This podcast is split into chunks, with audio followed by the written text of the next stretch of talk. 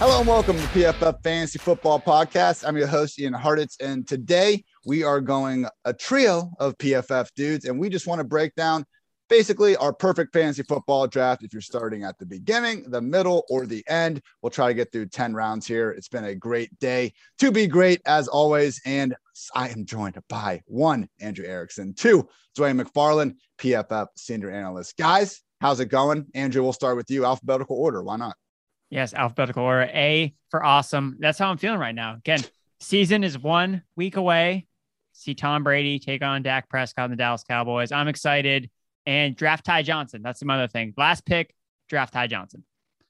Sweet, we're done. Draft Ty Johnson. like we've covered it all. My Andrew, like you're so good at like summarizing like what a podcast should be. yeah. No, thanks, Ian. I'm doing great, man. Uh yeah, we're it's it's time. Like all this prep, everything we've done. You got one one last big weekend of drafting um, for me. And then it'll actually be time to see like where we write about any of this stuff and then what really happens. And then we have to adapt. So those first few weeks are always a blast. Um, they're actually part of my favorite. I love drafting the most, but those first few weeks, figuring out what signals to buy into versus which things do you kind of fade which priors you're adjusting which ones are you not like it's it's a great it's a great time to it's a great time to be great ian you know so yeah i'm, I'm excited I love how I just infil- start infiltrating my friend and family's vocabulary by hanging out with them for like 10 minutes. I got my girlfriend's parents saying sheesh, bunch of dude, uh, I'm saying sheesh going on. And uh, yeah, man, I was thinking about this pod, really excited. I was going for a run before, and unfortunately, freaking ate it on the side of the road. So my hand is uh, pretty banged up at the moment, but hurt, not injured, as a wise man once said. And we will get started. So I am going to basically take the view of having a top three pick. I do think that is the best spot to draft if you have the choice. Some leagues have third round reversal now. That's when you finish the first two rounds, but then you flip it. Whoever has the last pick actually gets the first pick of the third round. I do think that is more fair, but a lot of leagues don't do that. So I'm going to take advantage of that by taking one of the top three picks. Dwain's going to be in the middle, Andrew's going to be at the end, and we'll kick things off with myself at the start. And I want Christian McCaffrey, people. Not a hot take. And the cool stat I will just bring up quickly he would have been the overall PPR RB12 in 2019 without a single rush attempt. That is how ridiculous of a cheat code these full-time, you know, receivers that happen to play running backs are in the modern NFL. So I know it's not a hot take. We want CMC at one, and that's it. I'm done. Dwain, who are you trying to take in the middle of the first round? Yeah, and in the middle of the first round, assuming we're doing a PPR draft, you know, I'm doing either Davante Adams or Travis Kelce. I'm staying clear of Zeke. I'm staying uh, clear of Derrick Henry if you want to take it back there, um, it's neither one of those. So it's, it's just a positional thing. And I don't want to deal with the 1500 carry drop off. I just don't see a reason to take on the additional risk. Um, whenever there's so many really good players there, it's like, what am I really getting by taking Zeke or Henry versus taking even Tyreek Hill, Travis Kelce, or Davante Adams when I know I'm going to get a lower injury rate and I'm probably going to have the same ceiling and a similar floor. Yeah, I've gotten some questions before, like, oh, do you like Kelce or you know Mixon in round two, or do you like uh, Zeke and then getting Waller round two or three?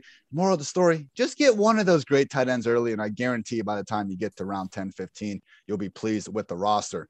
Andrew, the end of the first round is coming. Who are you trying to grab? The end of the first round. I like going wide receiver. I think that you can get a lot of the stud receivers here in a PPR league, whether it's a Tyreek Hill or Stefon Diggs. Again, when when we saw the Bills roll out an offense that was 85% passing and 15% running with Josh Allen, you can't think you got to think about Diggs and the fact that he's probably going to lead the league in targets again. Like he had 160 targets last season. This team does not want to throw the ball whatsoever. They want to throw it, and Diggs is the guy in that offense. So I feel like you have, you know, we don't talk about receiver floors enough, especially in a PPR format, but I think Diggs has one of the safest floor projections in a super pass heavy offense. And yes, we like some of those pieces in that offense, but it's so clear that he is just a notch, probably two notches above anyone anyone else on that offense great points all around. Just so you all know, we're not just you know drawing names out of a hat. You know, I'm not going to say, oh yeah, in the second round I would prefer to get Dalvin Cook. We are using Fantasy Pros combined ADP. It's taking this stuff from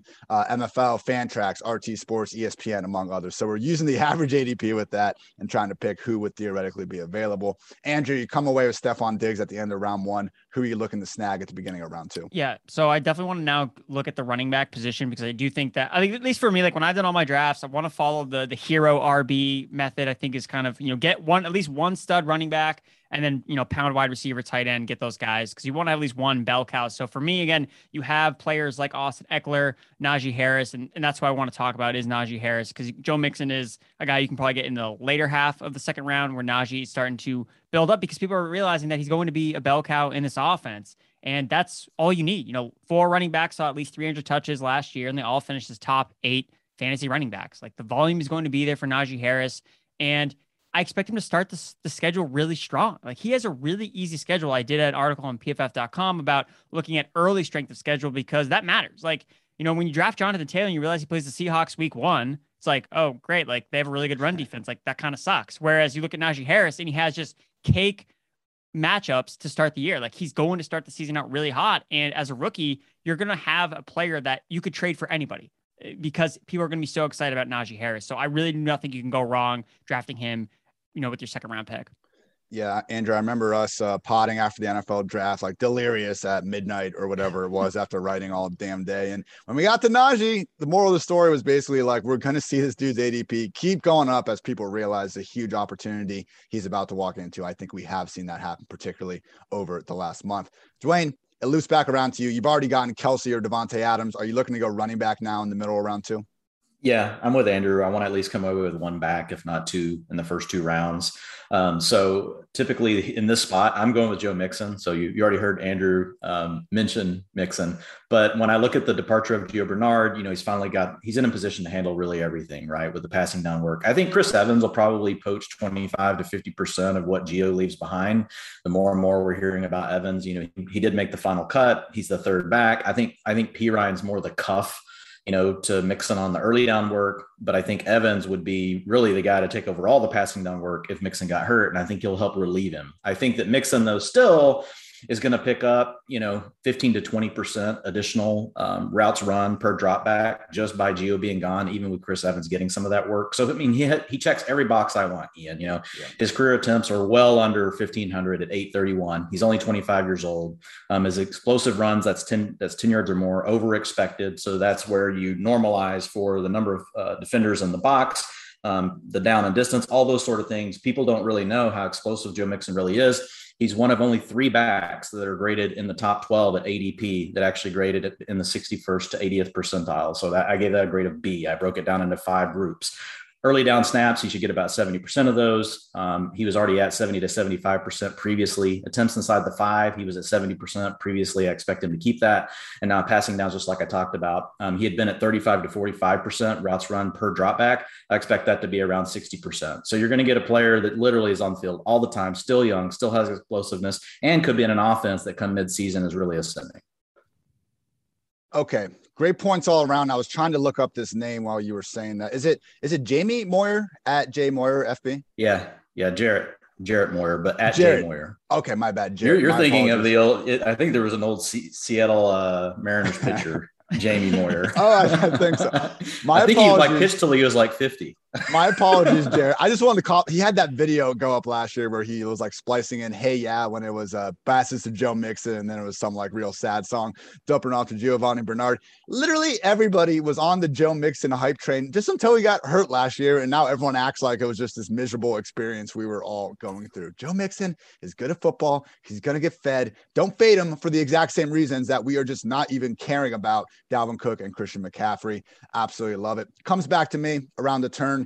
And at this point, I'm taking a dope wide receiver. Unfortunately, based on the ADP, I just missed out on Darren Waller. So I have Justin Jefferson written down. But you know what? If you want to get AJ Brown, Keenan Allen, any of these guys, I'm happy to come away with, you know, a top eight wide receiver at this spot. And then I'm going right to George Kittle at the top of round three.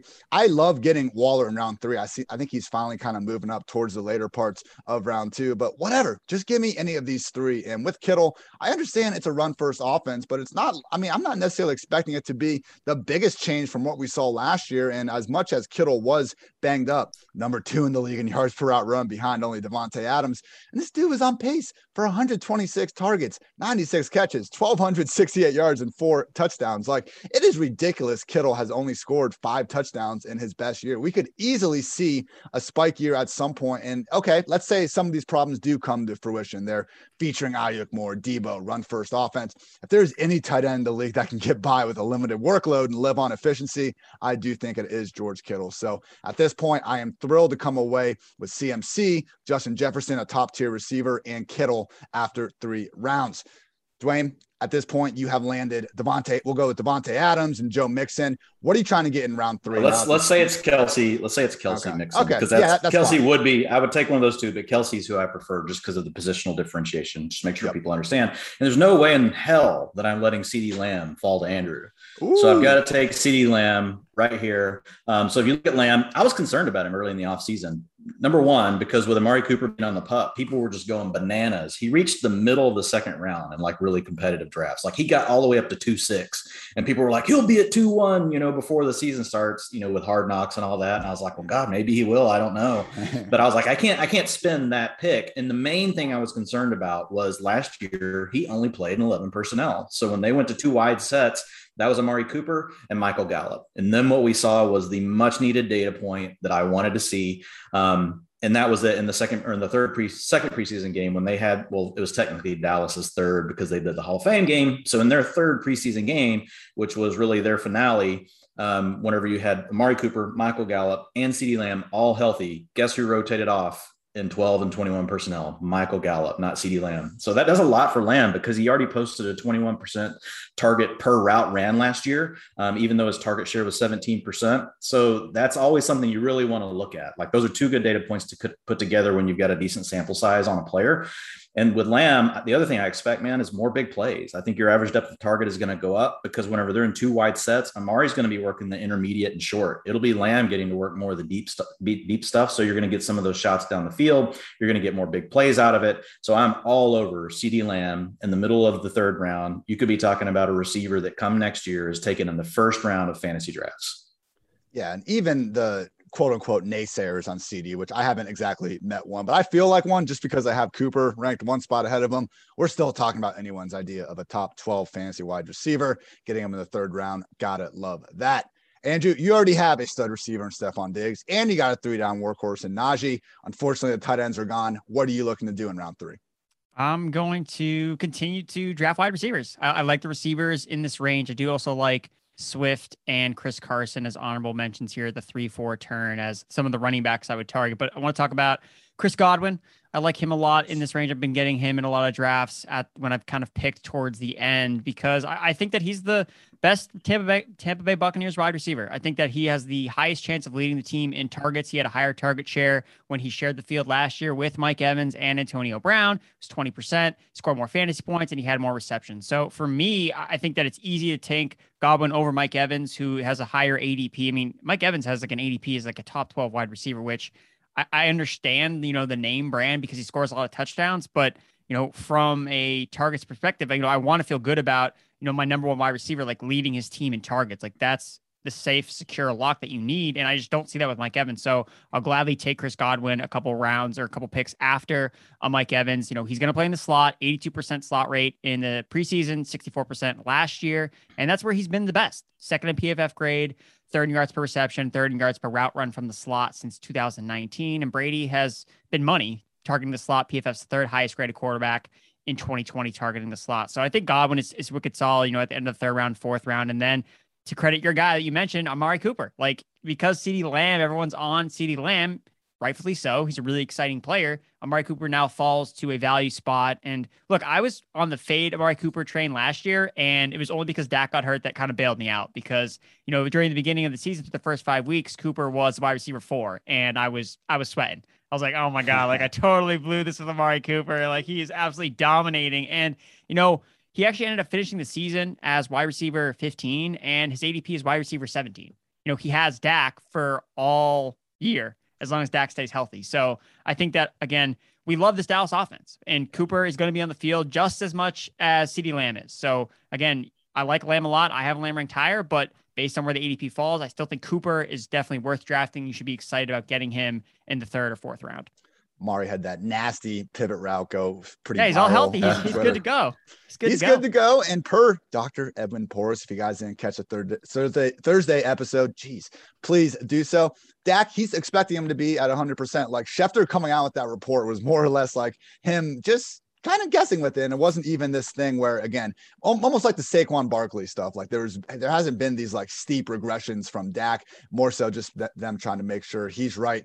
Doctors are cool with Dak. I'm cool with Dak, which makes Lamb and Cooper obviously that much more appealing. And just real quick on Godwin, people Week one last year, concussion. Week three, grade two hamstring strain. Week seven, fractured finger. Dude still caught 80 balls for over a thousand yards and eight touchdowns in 16 games, including the playoffs. That Buccaneers offense, man, they just showed Brady in the first team, I think, for like two series in that last game. They looked lethal. I am, you know, I really think the Buccaneers are maybe the single, they have the clearest path to the Super Bowl. I can see maybe the Chiefs having a little bit of trouble with the Bills or the Browns. I'm not exactly sure who is going to have, uh, you know, many answers to this Tampa Bay Buccaneers squad. But they also get uh, Atlanta eh, or they get Dallas and Atlanta the first two weeks of the season. Like you can, like I don't even like Mike Evans, but I know he's going to score like five touchdowns in the first two weeks. I'm going to look like an idiot for telling people not to draft him. It's like, all right, you draft Mike Evans, you then trade him after two weeks when he scores five touchdowns. he was playing through the pain too, man. Mike Evans and yeah. you know Derrick Henry, those guys are just like my hamstring hurts. I don't care. I'm going to keep uh, balling out. Dwain, you come away with Kelce, Mixon, and CeeDee through the first three rounds. Who are you looking to snag in round four? Yeah, so typically Swift is gone here, but I just want to mention him because right now he is the value to be buying because there is a dead zone of backs, and you'll probably notice we're all going to avoid them. You guys are going to be like, well, when, when are these guys going to take backs? Well, we're not. We're not right now. Well, we'll see what Ian does. You know, Ian's his own man, you know, so he likes to run and, you know, downhill and, you know, be very violent, got good knee bend. Um, but, you know, for me personally, I'm, I'm going to stay away from the backs here. Um, if Swift doesn't make it to me, he doesn't fit the normal dead zone description, though, right? We're talking about a second year player that's got pretty high draft capital, can catch the ball. So, just quick note, and Andrew already called it out with honorable mention. If he slides to the middle um, of the fourth round, I just take him. I just go ahead and grab him. Um, so, beyond that, I'm, I'm staying with the receivers, and this is where I'm going to go with DJ Moore. Um, and I'm being nice to Ian. I'm trying to leave him Diontae Johnson here because that would Thank be you. it's it's the, it's the coin it's the coin flip between the two guys. But DJ Moore, you know, when you look at him, he's just one of these guys that he's already hit the 20% target share mark twice by the age of 23. Um, it's just a matter of can he get things going? And now we're seeing that he's going to be utilized differently. Last year, really, it was like, hey, DJ Moore, go run go routes, and Robbie Anderson, why don't you run like four yard drags? What? Like, okay. Um, so Terrace Marshall now in the slot though, and he's going to be really running, you know, coverage off. He's going to be whenever they're in eleven personnel, he'll be the guy running the deep route. So that's going to allow DJ Moore and Robbie Anderson to, to both work more intermediate and short. Yes, CMC is going to soak up all of the, the behind the line of scrimmage stuff and the really short yardage stuff.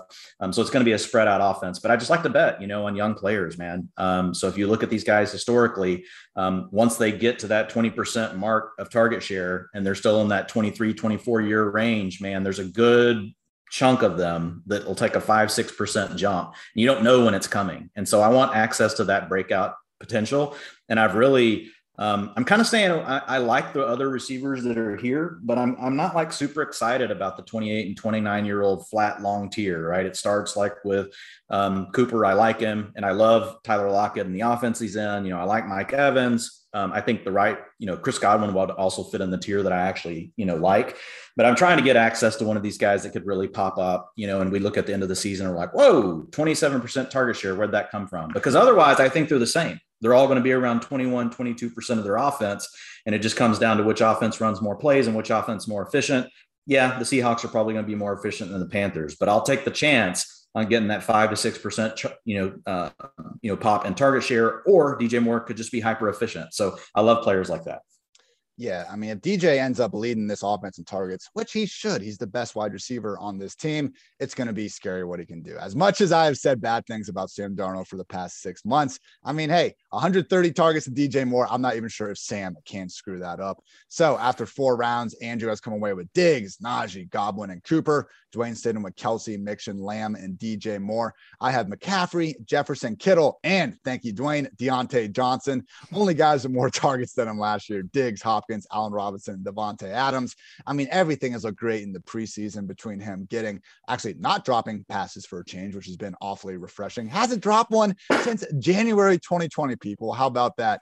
And uh, or January 2021, excuse me. Let's not get uh, too crazy out here. But you know, we talked about the pass leaderboards more or less reflecting, hey, these guys drop passes. They're also getting open a lot. Not concerned about that for Diontae. He has legit 150 target potential, and I will buy that eight days of the week and twice on Sunday. With round five, I am going with another guy Dwain mentioned, one Tyler Lockett. Probably like the most underwhelming 100 catch, 1,000 yard, 10 touchdown season we've ever seen. I know he's been burning some guys in week 13 through 16 lately. He's only got one touchdown during the last two uh, fantasy playoff uh, periods. But people, he just signed a four-year, $69 million contract in April. Metcalf's there, Eskridge is there. Make no mistake about it. Tyler Lockett is still the 1A or 1B in this offense. I mean, he just had more targets than DK Metcalf.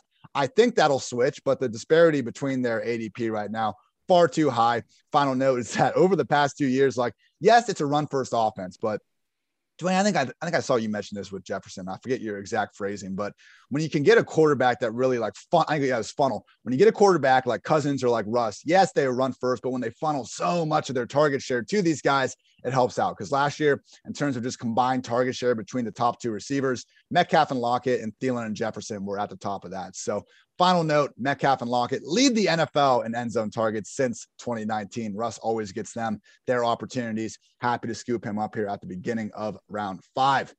Andrew, we are going back to you now. Diggs. No, Najee. no, you can't. Oh. You can't. You can't skip me. Oh crap! Like, it, this is not. This is not a fifth round reversal. I'm, I'm trying to. I'm trying to sabotage. trying to sabotage Dwain's uh, team right here. All right, Dwain. My Jesus. bad. Like Kelce, you're that jealous. Jesus. Kelce, Mixon, Lamb, DJ I Moore. Gave you Diontae Johnson. I mean, I know I'm gonna kick your ass, but geez. No. I'm um, sorry. Okay. All right, Kelce. Brett, Brandon Aiyuk, man. Easy, easy here. Well, number one, anytime you get the Matt Harmon stamp of approval on reception perception, I'm, you know, you have my attention. Um, if you guys haven't checked out Matt's stuff, like you got to go do it. Um, you know, it's just like some of the best content out there around wide receivers. But when you look at Aiyuk, you've heard me talking about this stuff about these receivers hitting this 20% target share mark. He did it as a rookie. He was 23 years old. Um, and the reception perception, he did great, like in every, almost every single route. So um, I just, it's it's an offense where I am a little concerned about the run volume. It's an offense where I'm a little concerned about the quarterback play. How stable is that going to be? But at the end of the day, like I want to embrace, I want to embrace that when I can get a really good young player, and Aiyuk fits that. And so walking away with him now, you know, I've got Lamb, I've got DJ Moore, and I've got Aiyuk to go with Mixon and to go with Kelce.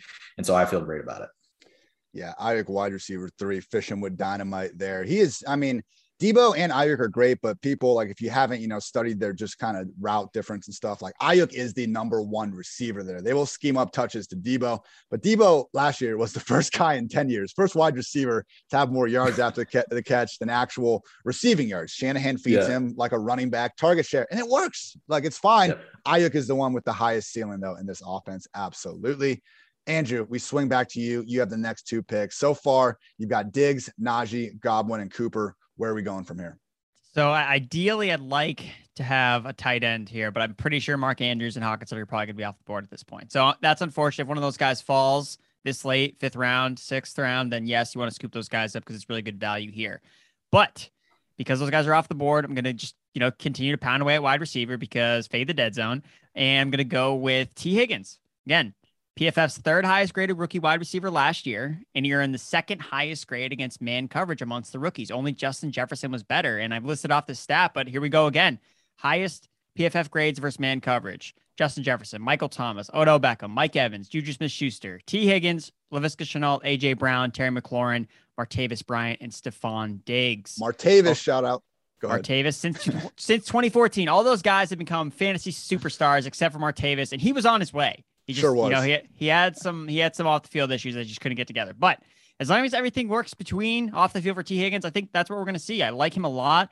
And unlike where we have some concerns with Aiyuk in the situation with the quarterback and the pass to run ratio, like I don't have those concerns at all with Cincinnati. I mean, I'm confident that Joe Burrow is going to get things get things going with this offense. They're going to throw a ton, like we saw last year. They were one of the most pass heavy offenses in the NFL. And you know, Higgins had a really impressive target share as well. You know, when he finally actually became a starter in this offense, 24% target share from week eight on. And he was a top 12 wide receiver in fantasy points per game for the first 10 weeks of the year when he was playing with Joe Burrow under center. So I like Tee Higgins a lot. I think he's someone that, again, I have him in my flex here, but if you can get him even as like a bench wide receiver, if you're starting three receivers and you have running backs, I mean, he's someone you're going to see grow as the season progresses. So I really like him, especially because we don't know how fast Chase is going to come out the gates. So it could be Higgins that kind of takes the shoulder load of the the receptions, yards for the Bengals until Chase gets up to speed.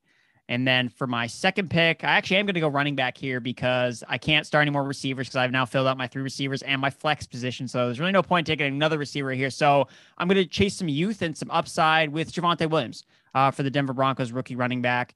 Again, I like the way that he kind of got the the preseason week three game off. Like they gave him like some veterans treatment, which I thought was kind of interesting. And I, I, also thought it was interesting that Gordon split time with with Royce Freeman, like kind of like on a it was like a 50-50 split. So I was kind of going into the year thinking, okay, we're going to see 60-40, kind of how it was last year with Melvin Gordon and Philip Lindsay, but kind of seeing how much they worked in Royce Freeman along with Melvin Gordon with starters, I was kind of like, oh, like could this be more of like a 50-50 split? So it's really like 1A, 1B between Javonte and Melvin Gordon. And if that's the case, like I'm in on Javonte because I know that he's the more talented running back, you know, super explosive at North Carolina, ludicrous missed tackle rate, 48% on 181 touches, sitting 12 percentage points higher than the next running back. And the missed tackle rate, yes, the thing that's the thing that stands out about that was that's what I was always hyping about Antonio Gibson last year entering the NFL. Like he had a really high missed tackle rate as a running back, but he did it on it was like 40 touches. You know, Javonte Williams put up basically the exact same missed tackle rate on 181 touches. So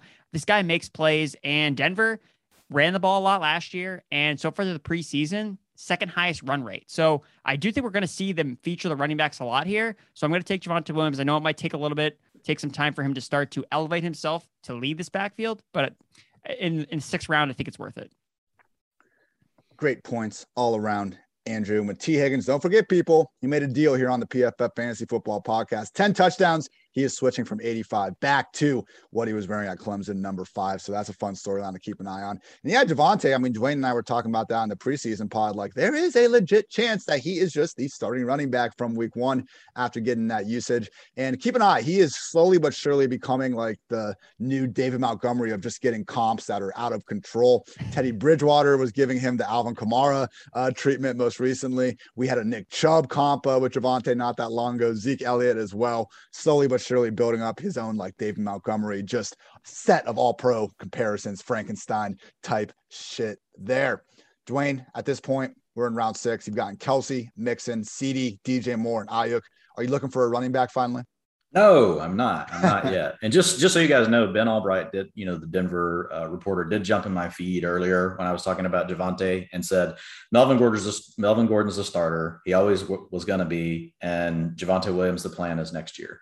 And I think that happens a lot, right? And I, I actually, I mean, that's what I think. That's how I think the season starts as well. But I think it's just one of those deals. And I'm with Andrew. When you get the veteran treatment like that, that shows me that they're like, man, we don't want this guy to get hurt. We've seen enough. We feel good about him. I think you're going to see Gordon and Freeman handle a lot of the passing down work, but I think Javonte Williams is going to be hard to get off the field on first and second down once you let him start doing it. And I think what you potentially have is an arbitrage play in the early sixth round, late fifth round on other players that are going higher than him, that like David Montgomery in the third round, that's probably going to be in a very similar kind of role with way less upside. So I like the pick, but I'm not going with a running back. Um, even though the flex spots are filled, I do think there's still always time to take good players. And, and the other part of this, and I'll have an article coming out tomorrow that's around my guys. And really, the way I approached my guys was to put a wrap on all the strategy articles that I've been putting out. So I've done several drafts at the FFPC, I've put those out. I've also put up um, strategy articles around each position based on where you're drafting, just like what we're doing today in this show. But the My Guys article is really putting a wrap on all of that. Like in these rounds, here's what the whole plan comes back and looks like together. And in this round, I'm absolutely smashing Jerry Jeudy. Again, if you think of the if you think of the receivers that since 2011 that have hit the 20% target share mark at the age of 21 or younger. Are you guys ready? Like Ian, you can't bang on stuff because your hands messed up and you don't want people to wreck. So I'll just do a little one. But Allen Robinson, Amari Cooper, DJ Moore, DeAndre Hopkins, Josh Gordon, Jerry Jeudy, Juju Smith Schuster, Keenan Allen, Odell Beckham Jr., Sammy Watkins, oh, Sammy, and Stefon Diggs. So That's pretty. There's, there's always company. one. There's always one that doesn't. There's that. You're like, damn it! Can I just leave this name off? It's like Chris No. Herndon on my damn tight end list, but I didn't know he was the one. exactly, exactly. So, um, man, that's that's pretty solid. The only and the other player that's on that list, uh, Ian, you talked about in the second round, and that's Justin Jefferson. So it's um it's an elite list. I feel really good about it. That that group on average added a two percent target share bump in their N plus one season after their breakout. So the next year after they hit twenty percent at age twenty three or younger, they added a two percent target share to their breakout. So and again, you can get a four or a five percent sometimes. Worst case, they pretty much stay steady until they're like 26 or 27. So you get a good floor with Jeudy, you pick up some upside. And I just want to make sure that I'm continuing just to pound the players I love the most. And I don't want the running backs in this round yet. Yeah, Jeudy. I, we snagged him, right, Dwain, on our FFPC team. One of like the 10 Bama guys we got. Yes. We, Well- we, we well do timed. have every, we do have every uh, we do we look what's funny is No. no we didn't but we did look up and we're like holy crap like we've drafted like everybody from Alabama we might as well keep it going. I saw afterwards Dwain put together a tweet that was like, theoret- like a theoretically like fine fantasy team just getting one Bama player after another each and every round. It is At ADP. ridiculous. At ADP, Yeah, wasn't even like a wasn't even like a bit. Like it actually could work at some point. Uh, nice snag on Jeudy there. I mean, and then someone see- way bigger than me put together a tweet around Alabama as well and they positioned it differently but anyway that's uh that's Twitter for you, ladies and Yeah. mostly gentlemen. All right. Going into round six now, I'm at the end of it. I have, or actually, yeah, I have secured McCaffrey, Justin Jefferson, Kittle, Deontay Lockett. I'm going back the well with another wide receiver first, and that is Eagles wide receiver one, DeVonta Smith. I may or may not, and I, I am absolutely trying to do this, stack him up with his quarterback a little bit later, but we'll get to that. And with DeVonta, like he has careful moved careful Ian don't share too much he has um he has moved up slowly but surely throughout this offseason as people have seen the MCL injury not be an issue as we have gotten you know just some route running goodness in the preseason. But I'm happy that he didn't just go completely bonkers. Like if he would have had that you know performance that Quez Watkins did in week 1 I could see DeVonta you know already being a borderline wide receiver too. So happy to get him this far down and he will slot in as my wide receiver 4 at this point. After that I am sorry guys you know I'm going against the little brand we're building up here, but I am going with a running back, uh, and it will be one Trey Sermon. I would I would have taken Mostert if uh, he was there, but based on our ADP, he is gone. I will say this though, people, Javonte and Sermon alike. Like if there's a tiebreaker and you're in a keeper league, I am taking these guys because on average we're seeing the rookie top three round running back just in terms of their ADP among running backs. They're moving up nine full spots from year one to year two, and Sermon and Javonte alike all these guys in their depth charts are unrestricted free agents going into next year. So Sermon and Javonte, I think, could easily be top 12, top 15 running backs this time next year. And they're going to be fine this year as well. So Sermon, I'm happy to scoop up at this spot. And yeah, you know, as much as I do love Raheem Mostert, I fully recognize at 29 years old, not the best injury history. It could be Sermon's backfield sooner rather than later. Okay. Does not piss off Dwain. I think we're going back to him. Yeah, Dwain next. Well, you already pissed All- me off. You took the Trey Sermon. Like that was my that was Yeah. my Javonte Oh, that was my man. Javonte Williams uh, arbitrage Yeah, play. yeah. What This uh, is- what AD, what ADP are you looking at? I had Trey Sermon on my board. Well, Yeah. okay, we all we all took him there, guys. We all love to Chill hear, so it's like yes. I had an Trey- ADP of 89 on him, but okay, fine. Right, so- Just re- I had 85. Reach, reach, Ian. That's fine. Oh, you're saying I'm reaching? I'm like, yeah, he's available. Like, what are we? What are he we is doing available, here? man. It's a good pick. It's a good pick by you. We're all just, Okay. we're just jealous. Let's get Okay, back on the. uh Let's get back on track here, Dwain. So let's make this Kelce interesting Mixon. then. Kelce Mixon, Lamb, DJ, Aiyuk, Jeudy. Who do you got next, Dwain? The floor is yours. Yeah. So if you're going to do that, I'm going to stay on receiver. I'm going to take Corey Davis. I know he disappointed in his rookie season, but then he had a 25% and a 21% target share two out of the next three years. He hit that 25% by age 24. You guys have already kind of heard about like this message that I'm preaching to you. So he's a former top five pick. And he now finds him in what Ian just talked to you guys about a funnel opportunity. So um, I'm excited about Davis. Week two of the preseason ran a route on 91% of the passing dropbacks with the starters, 55% of the targets uh, four catches, 70 yards. I mean, this man, this I'm telling you guys, this smells like a sneaky top 24 wide receiver situation. Like it's brewing. Like it's it's just and so and I'm I'm I'm fine. I know I'm flexing receiver with this team, So I'm just going to abuse the running backs. You know, I'm just going to I'm going to forget about them. I'm just going to leave them to the side, and I'm going to make sure that I can start three receivers every single week. Because as much as we love to be right at this stuff, some of this stuff like doesn't always work out. And so I'm going to keep going. I'm pushing the pedal to the metal. I'm taking Corey Davis in this round. Yeah, if Zach Wilson is even 80% as good as he did look at portions of this preseason, like we're going to see some numbers be put up in this offense. Corey Davis, one of the biggest risers of the preseason, and deservedly so. Moving on to Andrew, who has the next two picks here. So far, you've gotten two running backs in Najee and Javonte. You've got Diggs, Godwin, Cooper, and T. Higgins filling out the wide receiver spots. What are you doing next, Andrew? I'm going to not draft Trey Sermon because he's not he's not available. I was going to go for the rookie RB trifecta, but that has failed. Maybe I can pick up Michael Carter in you know the 16th round. I got to go with my guy Ty Johnson. But for here, I'm going to go with Tyler Boyd. You know, build a little Bengals mini stack here. Maybe try to get Burrow a little bit later on. Uh, Tyler Boyd again. He was first 11 weeks of the season 16.3 expected fantasy points per game was seventh, 16.2 fantasy points per game was 14th, and 8.6 targets per game. He was just super productive. He's super underrated. Nobody cares because he's not a sexy name, but he just produces. And again, all the same reason we like Higgins in the offense, all the same reasons we like Chase in this offense is, is why you should draft Tyler Boyd because he's just way too cheap and he's a really good depth receiver. I don't need to start him, but I can feel confident that anytime I roll him out, he's going to put up fantasy points. So I like getting him here in the eighth round or the end of the seventh round. And then my eighth round pick will be Logan Thomas because he's kind of one of the last tight ends I feel any sort of semblance of confidence about drafting. Again, I would have ideally wanted to get a Hockenson or Andrews or even a Waller or Kittle, but that didn't work out.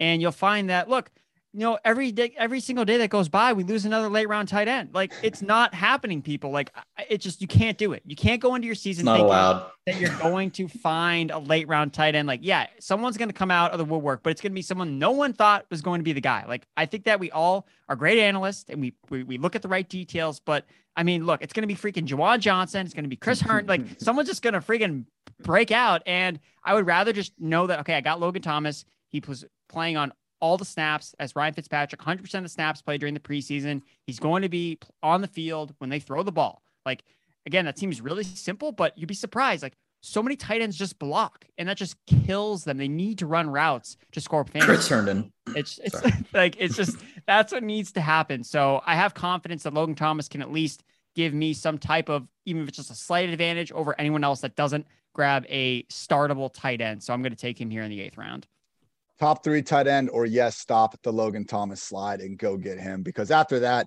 yeah, we can take chances on Gerald Everett, Cole Kmet, Austin Hooper, Blake Jarwin. It could work out, but my goodness, people, by this time next week, I wouldn't be shocked if two of those guys have scratched themselves off this list. I mean, this time last month, we felt great about Adam Trautman, Anthony Firkser, all these other guys that are just no longer realistic options here. Andrew comes away with, in my opinion, the last tight end that you want to have uh, on the squad there. Dwain, you have gotten Kelce, Mixon, Lamb, DJ Moore, Aiyuk, Jeudy, Corey Davis. Will the wide receiver run continue, or are you looking elsewhere? No, I'm going to keep it going. We're going to take Jalen Waddle. Um, oh no! How yeah. dare you? Look, man, top six selection in the draft. If we go back and we look at every receiver since 2011 taken in the top six, um, those finishes have been wide receiver 17, 21, 85. That was Corey Davis, who I mentioned earlier, had a rough first start. Uh, but then wide receiver 21, 29, and 29. So I'm, I feel like I'm getting a wide receiver three in round nine of the draft. And now for sure, I'm going to have three receivers that I can start every single week. So Jalen Waddle, welcome to the team. And AJ Dillon, up yours, buddy. people uh people are finally figuring out that when the dolphins uh drafted a great talent at number six overall he's gonna have a pretty big role in 2021 funny how that works. Well, Dwain sniped the hell out of me, but that's okay. I'll just take his teammate Will Fuller at this spot as well. You know, I do have Waddle ranked ahead of Fuller. With that said, I mean, I think both guys have a good chance at having a great year. Just two more great examples of guys priced far closer to their floor than their ceiling. You know, hopefully, whatever PEDs, whatever beaver tranquilizers Fuller was on doesn't, you know, take him back to the guy we saw uh, before 2020, just always having a rough time to stay on the field. But, you know, truly, he, I think we saw in 2020 more than ever. Fuller is not this, you know, one trick field stretching pony. He can really do everything. So looking forward to a him in Miami. And boy, would that be crazy. It's not looking likely this year, but if uh, Watson finds his way down to Miami eventually and they get to reunite, uh, could be some fireworks there for the Dolphins. And I will be taking the first quarterback of the group, and that is Jalen Hurts. Very excited to stop his, you know, mini slide. Andrew, we were joking about Hurts like all offseason when he was going as like the QB seven and underdog or maybe eight or whatever. And everyone just kept saying, like, yeah, Jalen Hurts, our favorite late round QB. And it's like, no, he is not a late round QB. Now he is, and that's great because yes. I can get back behind him uh, at valuation. So I have come away with a ton of Hurts over the past two months. Like, no, I'm not worried about him losing his job to Joe Flacco and Gardner freaking Minshew. People like there would have been way bigger possibilities of him having problems, and they aren't one of them. So better O line, better receivers than last year. I think Hurts can continue to provide the QB one value he was already doing. And you know, just on that topic, it's funny because we've seen one just home run. Literally, the last three overall QB ones have come outside the top 10 QBs drafted. So Mahomes had an ADP as the QB 15 in 2018. Lamar was the QB 11 in 2019. Josh Allen was the QB 11 in 2020. Jalen Hurts coming in at QB 12. I'm not saying he's the only possible guy. I think Tannehill sitting there, QB 11. There's some couple other uh, late rounders, the Trey Lance, Justin Fields, Hive, and all that. But with Jalen Hurts there, I am very excited to come away with him. And with Hurts, like I might grab, you know, spoiler, I might be trying to look at like Zach Wilson or someone at the very end. But if I get one of these quarterbacks that I consider a true top 10, do not feel like you need to take another one in your typical redraft one QB leagues man, I'm, I'm still just pissed Dwain took Waddle from me, but that's okay. I think I'll. But you just took Hurts from me. You took Sermon from Dude. me. And I, after I gave you Diontae Johnson, I mean, Jesus, there's no hospitality around been, here. It's been cutthroat ever since he gave you Diontae Johnson. oh, oh, so my pick here, yeah, my pick here, and this is someone. Let me check. Like, where are they going? Right now, you can get them after this pick. So I'm, you know, we're we're between picks uh, 96 and 108 at this point. So I'm going to go around early based on my build, and I'm going to go ahead and grab Sony Michel. And I want Sony Michel because whenever I look at, you know, Sony one, I love the offense. You know, I like the Rams offense. Um, I want to be a part of that. You know, however I can take, however, however I can take part in it, I want to make sure that I do. Number two, when I look at Michel, I think there's multiple paths to value here. And so I think he is going to actually give people in the early season more value than what a, than what people think AJ Dillon is going to give them as a potential flex fill in. I don't think AJ Dillon's going to get there on that. I think AJ Dillon has huge upside, but I think if you're paying a two round premium on him versus Mattison and all these other guys, three, four round premium, I don't think it's going to probably play out that way. I think he's huge if he hits, but I don't think he's going to have enough of a role for you to really be excited about using him ever unless Aaron Jones goes down. Whereas I think that's the opposite with Sony Michel. I think Sony Michel at least is going to get 35 to 40% of the work right out of the gate. And I think there's multiple paths, like I said, for him to bring additional value. He could just, you know, he's going to take over the Malcolm Brown role, is my guess. If you heard Les Snead talk about it, he talked about Sony being the first and second down back. So maybe he does take that. And if that's the case, he's the Akers back. The only reason I don't think that's happened is this coaching staff just has never shown a confidence in Darrell Henderson in the passing game. When they drafted him, they wanted him to be that, but they don't seem to trust him. So even last year when Akers was hurt and he was out or only playing 20% of the snaps whenever he was kind of in the doghouse early in the season, Henderson could never get on the field in any kind of third downs, any kind of long down and distance, any type of two minute offense. That was all going to Malcolm Brown. And if you looked at Sony Michel, like what did he work on all offseason? right? Was the passing game work? And we saw him actually be decent at that in Georgia, and somehow it went away when he landed with Belichick. And so I think there's an opportunity he could handle the passing work, or if they like him as the early down back, fine. But I think he could easily impress. And if the coaching staff likes what they see, they're going to expand his touches. And I think he can actually play in all the different roles, even though he's not great. The other thing is if Henderson gets hurt or, or misses time, Michel could completely just seize the whole backfield. Yeah. And so that's the type of pick I'm looking for in the ninth round. Yes, I'm reach I'm reaching around early, but it's based on the way that I've constructed my roster. I've got my stud tight end, I've got my anchor or hero RB as Andrew's calling it, and then I've got six wide receivers, which I'm going to play. I'm going to play three of those every single week. So now I'm going to come back with Sony Michel. Dwain taking my round 11 hopeful running back naturally after, you know, I'm sniping just, every pick I can from you now. we, we, all just hate each other now. And, you know, maybe there'll be a fight later. We'll see. Andrew, give me these next two picks. Now, will put us through round 10. I think after this, we'll just go through. We can each list like our, you know, other targets for the later rounds, but we don't need to keep doing this through 18 or so. So, Andrew, rounds nine and 10, go. I'm going to go with Michael Pittman Jr who's still on the board. So I'm going to snag him up because I don't need a starter right now. I'm, I'm just kind of chasing for some long term upside with the player. And you look at the Colts offense, who's the wide receiver one in this offense? Not T.Y. Hilton. That guy may never step on the football field ever again because he has some disc injury and he's also what like 40 years old at this point. So it's not it's not T.Y. Hilton. So I like Michael Pittman. Like he has an alpha profile build. He's really good after the catch last year. He was top three in terms of yards after the catch per reception.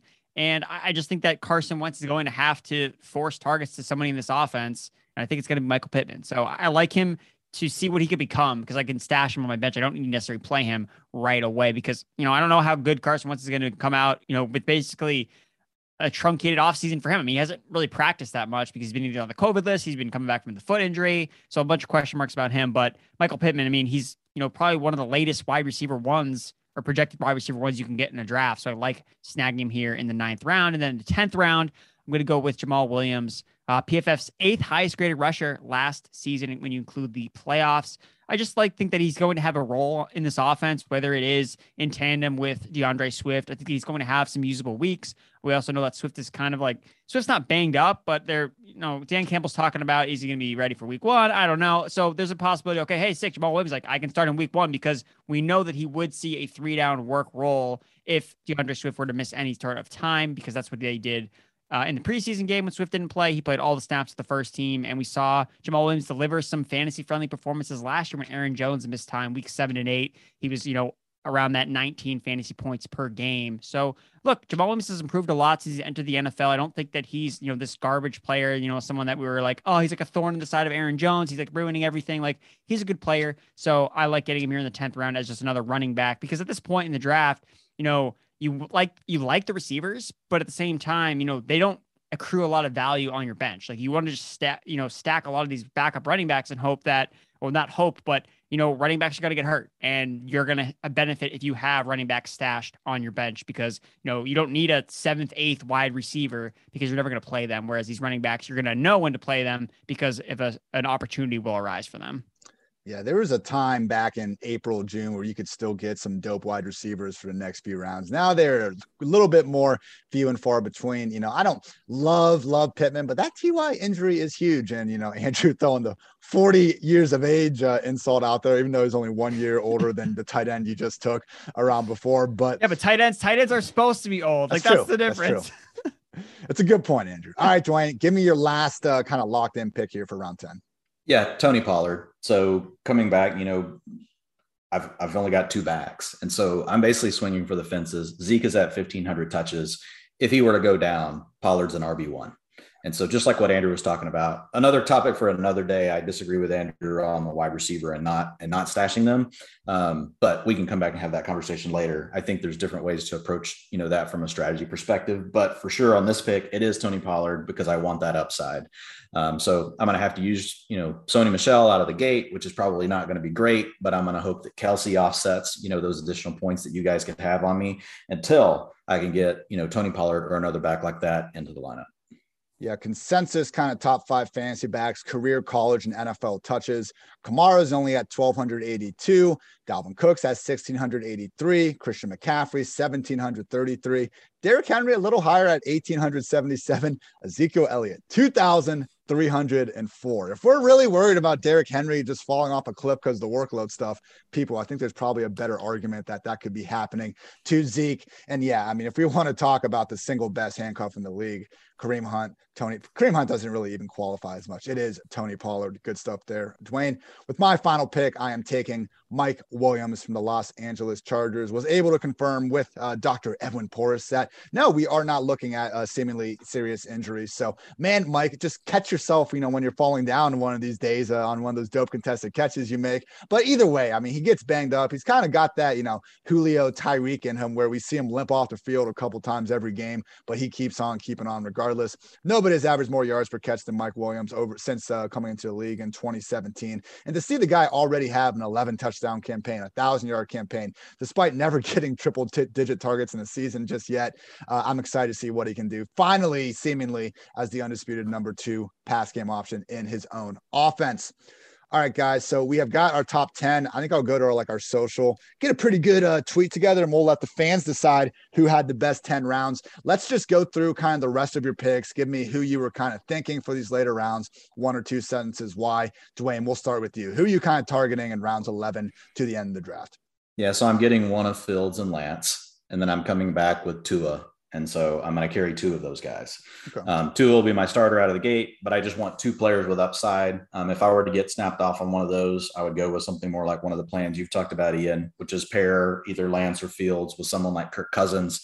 Gets a great, you know, schedule out of the gate. You could work it that way. So I'm getting for sure one of those upside players, and then I'm going to come back preferably with two. I just want to go ahead and swing for the fences because in these types of leagues, there's always quarterbacks on the wire too right? So there's always going to be a Kirk Cousins. There's always going to be a Baker Mayfields. But if Tua goes off in week one, then I got to go spend, you know, a bunch of money on him and my free agent, you know, um, you know, bidding dollars. So um, I'm going to stick with, you know, going with Fields, Lance, and then coming back with Tua. And then I really want to get Alexander Mattison or Chuba Hubbard. I'd like to get both of those players if I can, you know, so I'm going to target both of those. I'll target Darrynton Evans, the backup to, um, you know, Derrick Henry as well. My goal would be to come away with two out of, you know, three or four other what I consider really legit handcuffs that if the starter went down, there could be that real blow up potential, like what Andrew talked about. Because if one of those things happen, like I'm crushing you two guys, like I'm destroying you. If Dalvin Cook goes down, if if Ezekiel Elliott goes down, um, if Derek, if if you know um, Derrick Henry goes down, any one of those guys, or CMC, and I own you know two or three of those, I only need one. I just need one. Otherwise, like it's going to be really, you guys have some really good teams and it's going to be tough for me to compete, you know, working with RB2 not being that great. Yeah, and it is legal for Andrew and I to take some of those players as well. Yes. So I'm just telling you who they are. I'm just saying. Uh, just saying. Yeah, and remember, people, like one of the big things with the preseason we preach, not necessarily the performance, those first team snaps, and that is why Chuba we can feel confident getting him out there. I mean, he was an every down back uh, during those Panthers preseason games. It was good to see because you know it, it is hard to tell sometimes when these rookies come out. If the teams trust them in that role, we know the Panthers do, which is great to see in the later parts. Andrew, round 11 and on targets, go.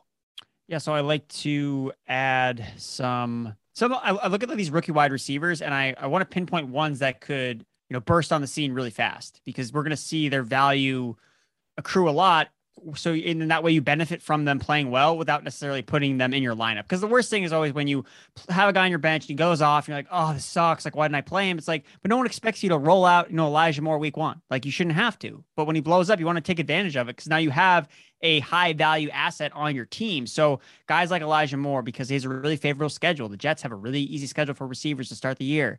Same thing with Terrace Marshall and the Carolina Panthers, like really, really easy schedule. So you can see a scenario where these guys blow up, you know, have a big game, a two touchdown game, and you are sitting on like you don't need to blow your waiver wire bid. Like you have that guy, and you could even potentially flip, you know, a big week one for Terrace Marshall for you know a running back taken in the fourth round like for D'Andre Swift, who misses week one because someone just goes crazy for the rookies. And so I think that that's an interesting strategy. So I like doing that with some of the rookie wide receivers. I like to at least leave at least one draft with at least Elijah Moore or Terrace Marshall. I think they're both accessible enough where you should be able to land at least one of those guys because I do think they're going to see their value spike during the beginning of the season. I also like Bryan Edwards a lot for the, the Las Vegas Raiders.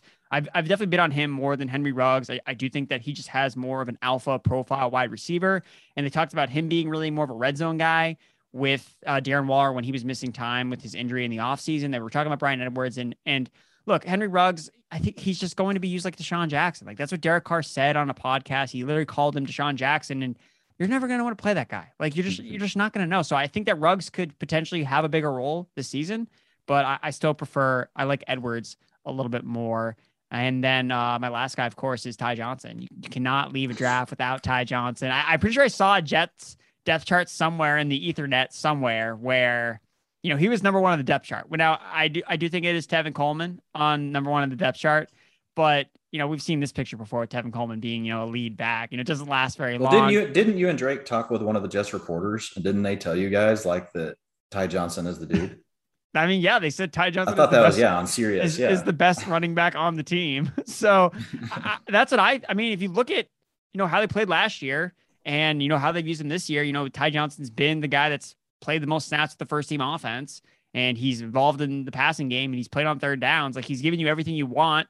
And he was good last year, you know, third in yards uh, before contact per attempt, you know, behind Raheem Mostert and J.K. Dobbins. Like that's the only two guys that were better than him in that category. So, and he's free. Like nobody's on him. I've done some normal drafts past couple days. I've been able to get him my last pick every single time. So if you're listening to this podcast, chances are you can get Ty Johnson for free And if he goes out there and has like a 70% snap share against the Carolina Panthers, you're going to be sitting on like, oh my God, like I have like a potential RB3 on my hands that I got with my 16th round pick. So Ty Johnson, yeah, that's my, that's my guy. Andrew went through 10 hours of Reddit message boards to find one depth chart that lists Ty Johnson as a starter. No, he's fine in round 16 or whatever. Take it. And I, I do like the uh, Bryan Edwards pick. I mean, Me hey, people, like neither him nor Ruggs nor Hunter Renfrow played this preseason. You can say they should have used the extra reps, but for fantasy purposes, it's great. They're locked in. And with Smokey Brown getting uh, released more uh, confirmed than ever. So, and Andrew, you, you just don't remember the real DeSean Jackson. Like if you knew who the real DeSean Jackson was, fair. you wouldn't say you don't want to use it, but you're too That's young. Fair. You're too young. You know who remembers? there's two versions of DeSean Jackson. There's the real one that I remember, and then there's the one you know. and that's the one you don't want, to be fair. So you're right. Mrs. Djax won't let anyone forget on Twitter. I love her. She comes at anyone hating on DeSean Jackson. I, I forget what fantasy analyst it was, but he just said like I forget uh I forgot DeSean Jackson's like on the Rams, and she comes and responds like, "Oh, you're a professional writer and you don't even know this. Uh, that's pretty pr- pretty lame by you." And he's just like, "Sorry, Mrs. Jackson." Uh, you know. so I love it. She I remember. And let me log off now. Yeah. I remember tweeting like most 50 yard touchdowns or whatever, and he was atop the list. And here's Mrs. DeSean Jackson in the in the mentions, like, oh, thanks for pointing this out, Ian. No problem, Mrs. D Jack. Your son is a freaking baller. Okay finishing off on this, uh, I had Sony Michel in round 11. Dwain obviously took him a little bit earlier, but many of the reasons he already says. Elijah Moore, you know, another guy I was able to confirm with Dr. Edwin Porras that he's good to go. So I think him being hurt in the preseason, honestly, probably a blessing in disguise, at least for fantasy purposes. Alexander Mattison, right there with Darrynton Evans, Chuba Hubbard, Tony Pollard, guys that we want to take shots on at the end. Rondale Moore, people eight targets and three carries on his first 45 offensive preseason snaps. I know we got AJ Green, maybe Hopkins ahead of him, but this is a Cardinals team. I mean, they're 10th in total pass attempts, two players aligned the slot last season. Nobody has thrown more screens over the past two years. A lot of those targets should be going Rondale's way. Andrew's getting Ty Johnson the 16th. I'm taking the real starting running back, Tevin Coleman, in the 15th. You know, you're gonna hate re- yourself. You're he rested with the starters. And as much as everyone wants to say, oh, Tevin's dusty and stuff, let's see if healthy Tevin decides to make a return this year because 2019, grade three high ankle sprain after just 18 snaps, 2020 knee patella sprain after just 36. Maybe the answer to all these Jets running backs is are is just no. Ty Johnson. And Andrew and I are sitting here being marks, but you know, we'll, we'll find out. Round 16, I got a Bears running back Damien Williams, which Tarik Cohen out. Like Cordarrelle Patterson, as much as I love the guy, he was never going to get this actual like running back role. He's just too much of a gadget. Go kick returner, too much of a gadget as a running back. And because of that, I mean, there's a non-zero chance, guys, that Damien Williams gets like a Tarik Cohen plus role, getting all the receptions. Uh, Andrew, I remember you bringing up just how you know how good Damien Williams was on that wheel route uh, with the Chiefs for all those years. So if Damien actually gets you know 10 to 12 combined carries and targets per game, he could slide into that flex with benefits uh, tier, and he's going far cheaper than that. Uh, I do like if again I mentioned before I have Jalen hey, there's Hurts. a there's a ton of really sharp drafters that are like really big on Damien Williams. Like I own a little bit, like I haven't been crazy about it, but like there are some super sharps that like, man, they draft Damien Williams every draft. So I like the pick. Boom. Finally, Zach Wilson. I think at the end, like he's just ADP really hasn't moved up despite him really looking the part uh, during the preseason. I made a funny mistake uh, in an article. Uh, I think I said uh, he showed off, you know, big arm strength. I'm trying to make some joke about him being small. He's he's 6'3", 215. So I'm an idiot looking too much at the baby face and not uh, realizing the true size on hand. Like Zach Wilson, guys, it seems like he is just more being impacted from the idea that he's just going to be another bust of a Jets quarterback. And if we just zoom out and kind of look more at you know the prospect as opposed to the organization he's going to uh, I, I, see the upside in round freaking 17 uh, or whatever. And as Dwain was talking about with Tua, it might just be a chance to get a guy that we could see as ADP or not as ADP, but be on the top of all the waiver wire lists come week two. And finally, uh, just a quick defensive note. As much as I've been saying all off season, you know, don't draft a defense or kicker. We are now basically, you know, a week away from the season starting. So I understand if you want to go ahead and pull that trigger. Steelers, Rams, Buccaneers, Washington, and Baltimore are the top five kind of consensus defenses. They're all great. If not, though, and you wait until round 18, guys, the Denver Broncos, Von Miller and Bradley Chubb together. We know Vic Fangio is one of the sharpest defensive minds around. Patrick Surtain and Kyle Fuller, uh, you know, over at cornerback. Teddy instead of Drew Lock's going to help with the turnovers. Maybe not the entertainment, but at least uh, you know things. I hope you win actual football games if you're interested in that. And then you just look at the starting schedule. Giants, Jaguars, Jets, weeks one through three. They're getting you there each and every week. So those would be my spots. Good job, guys. I wanted to uh, do this exercise instead of just a regular draft because I know sometimes when people can't see the draft board and stuff, it gets uh, complicated. So hope you all enjoyed listening. Just wanted to, you know, again, talk about a bunch of players, and I think we uh, accomplished that. So Andrew, let's start with you. Fantasy drafts are happening this weekend. What content do you have at pff.com to get the folks ready? I have my perfect 2021 fantasy football strategy round by round guide. The second version is updated with all of the transactions that's kind of happened with a couple running backs moving up and down the board with some injuries. So yeah, that's all up to date. And I think it pairs really well. I've used it in some of my own drafts and I find that it's really helpful just to kind of have the someone telling you that, oh, it's okay to take this player in this round. Like Jalen Hurts is round nine, like he is the graphic, like that's the pick. So like when you're in round nine, you need a quarterback, like take Jalen Hurts. Like you don't need to look at anything else to know that that's a, a value pick there. And it's really good because he's playing Atlanta week one. Like he's gonna ball out week one. You're gonna feel great that you took Jalen Hurts and people that are talking about him being a terrible player. It's like he doesn't even need to be good to be at Atlanta. Like let's be honest. Like Taysom Hill had a 70% completion percentage against the Falcons last year in two games. So I think Jalen Hurts is going to be off to a great start. And I like, I've paired him with DeVonta Smith in a couple of my own drafts as well. So I think that the stack is very in play there. So yeah, more stuff like that. And then next week, we got week one stuff coming out. So start, sit, week one rankings because yeah, we're about that time where you're going to have to set your lineups for next Thursday night. Let's freaking go, people. Football almost back. Dwain, you freaking savage. You got three articles alone coming out tomorrow. Let the people know what you've been working on. Yeah, so tomorrow you'll get my guys, and it's really like a crescendo piece, like that pulls together everything I've done with strategy. So I've broken down how to handle it by position from in your draft. I've broken it down how to handle it by player position, quarterback, running back, wide receiver, tight end. So I'm, it's really trying to come at it from other from every single angle and just give you kind of like what Andrew just said. It's really my the my guys piece for me is really more okay this is what a these are my biggest targets in every round right and that's what it's about and so after that um, I've got the wide receiver tiers being republished tomorrow. I had a ton of juicy stuff to the wide receivers. Um, so it's almost, it was more like a rewrite than a republish. Like I added like 2,500 words. Um, yeah, stayed up to like 2 a.m. way too long. And I couldn't stop. Editors love you. I could. Oh you. yeah, they really love me. Here's the good news: is that one was kind of light up front because my brain was fried when I first got here, and I was trying to catch up with you guys.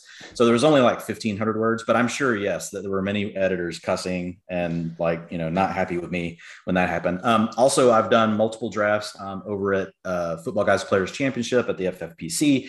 So I've already posted earlier this week my my middle round um, draft, posted my late round draft, and then I'm going to post an early round draft. So again, taking all the stuff around drafting and putting it actually into a draft and watching me execute on it. I talked through the strategy around every single pick, which players I considered, why I went the, the way that I went, um, you know, what mistakes that I think I made, all those sort of things, right? It's just good to be able to walk through all of that kind of stuff.